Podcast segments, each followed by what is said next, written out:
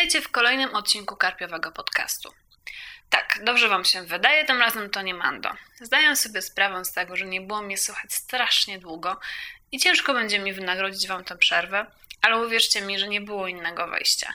Koniec roku był dla mnie istnym rollercoasterem i chociaż jeszcze przez jakiś czas się to raczej nie uspokoi, to chciałam w ramach chwili przerwy nagrać dla Was kilka słów o najfajniejszym wynalazku ostatnich lat, czyli czytniku e-booków. Nie jestem hipsterem, więc zdecydowałam się na klasycznego i modnego kundelka, a do tego w najtańszej wersji. I po ponad dwóch miesiącach użytkowania mogę Wam z czystym sumieniem powiedzieć, że technologia elektronicznego druku to najbardziej bajerancki bajer, jaki powstał kiedykolwiek. Nie jestem jedną z tych osób, które muszą wąchać książkę, by docenić jej walory literackie, więc absolutnie nie miałam wątpliwości, że czytnik to rozwiązanie właśnie dla mnie. Nie mam poczucia, że moje książki straciły nagle duszę, nie brakuje mi szelestu kartek, a nawet wręcz przeciwnie. Cieszę się, że nic nie wypycha mi torebki i nie muszę zastanawiać się, jaką lekturę wziąć ze sobą na uczelnię czy w podróż. I skoro już o podróży. Niestety dużo czasu spędzam w pociągach, bo na co dzień mieszkam prawie 300 km od mojej rodzinnej miejscowości i jeśli chcę odwiedzić rodziców, oznacza to dla mnie jakieś 5-6 godzin tłuczenia się PKP. Jako mól książkowy oczywiście zawsze próbuję ten czas wykorzystać na czytanie, choć przyznaję bez bicia, że często jestem zbyt zmęczona. I właśnie, zawsze miałam problem z oceną sytuacji i albo miałam mega ambitne plany skończenia jednej książki i zabrania się za drugą, a potem okazywało się, że pół drogi przespałam, albo na odwrót.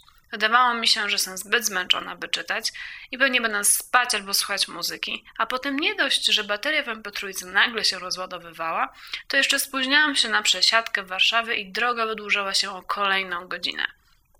Z Kindlem nie tylko nie muszę zastanawiać się, ile książek wziąć ze sobą, ale też na co właściwie mam ochotę.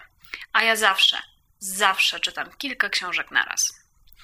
Oczywiście trzeba brać pod uwagę to, że nie wszystko posiadamy w wersji elektronicznej, ale to myślę kwestia czasu. Pamiętam, że na początku studiów większość materiałów musieliśmy kserować, ale już na magisterskich bardzo często dało radę zdobyć te same teksty w wersji elektronicznej.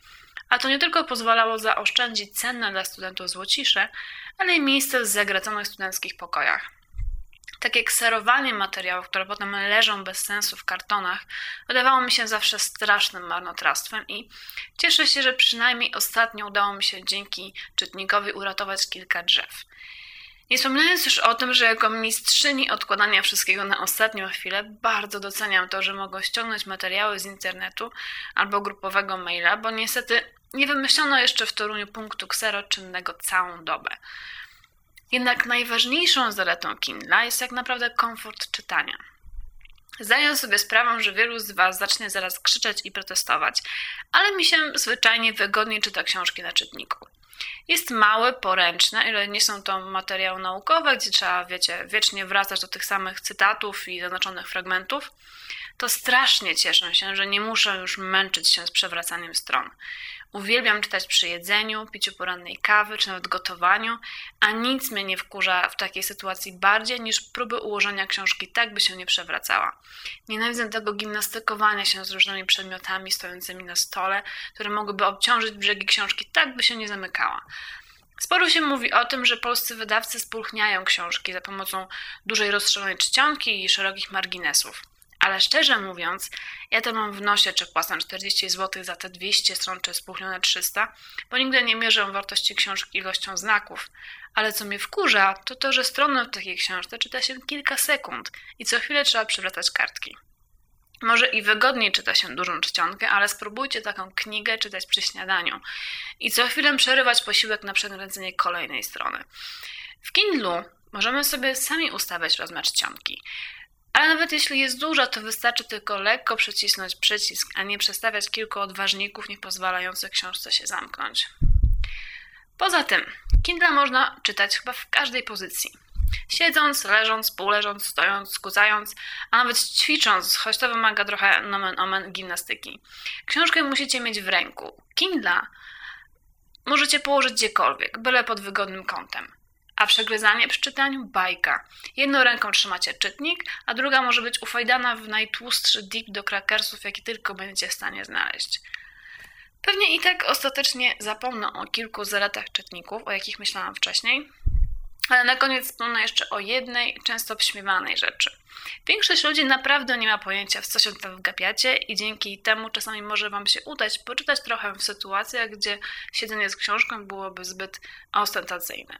Ja akurat mam taką pracę, że zleceniodawcy i tak mają w nosie, co ja robię, bylebym wyrobiła się z deadline'em, ale znam ludzi, którzy dzięki Kindle'owi mają okazję sporo poczytać w pracy i nie podpaść szefowi. I jeszcze jedno. Nikt nie widzi, co czytacie, więc nie musicie się tłumaczyć. I nikt też nie złapie Kindle, by odwrócić go i spojrzeć na okładkę. Jeśli chodzi o minusy, to nie będę się nad nimi szczególnie rozwodzić. Przede wszystkim chodzi o cenę.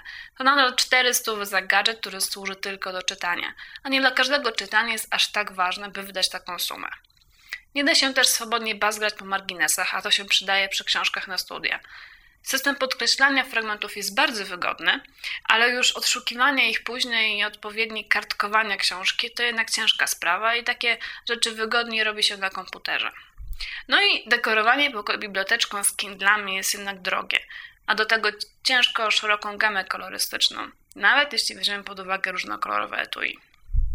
I to chyba wszystko na dzisiaj, więc wracam do mojego kundelka. Do usłyszenia.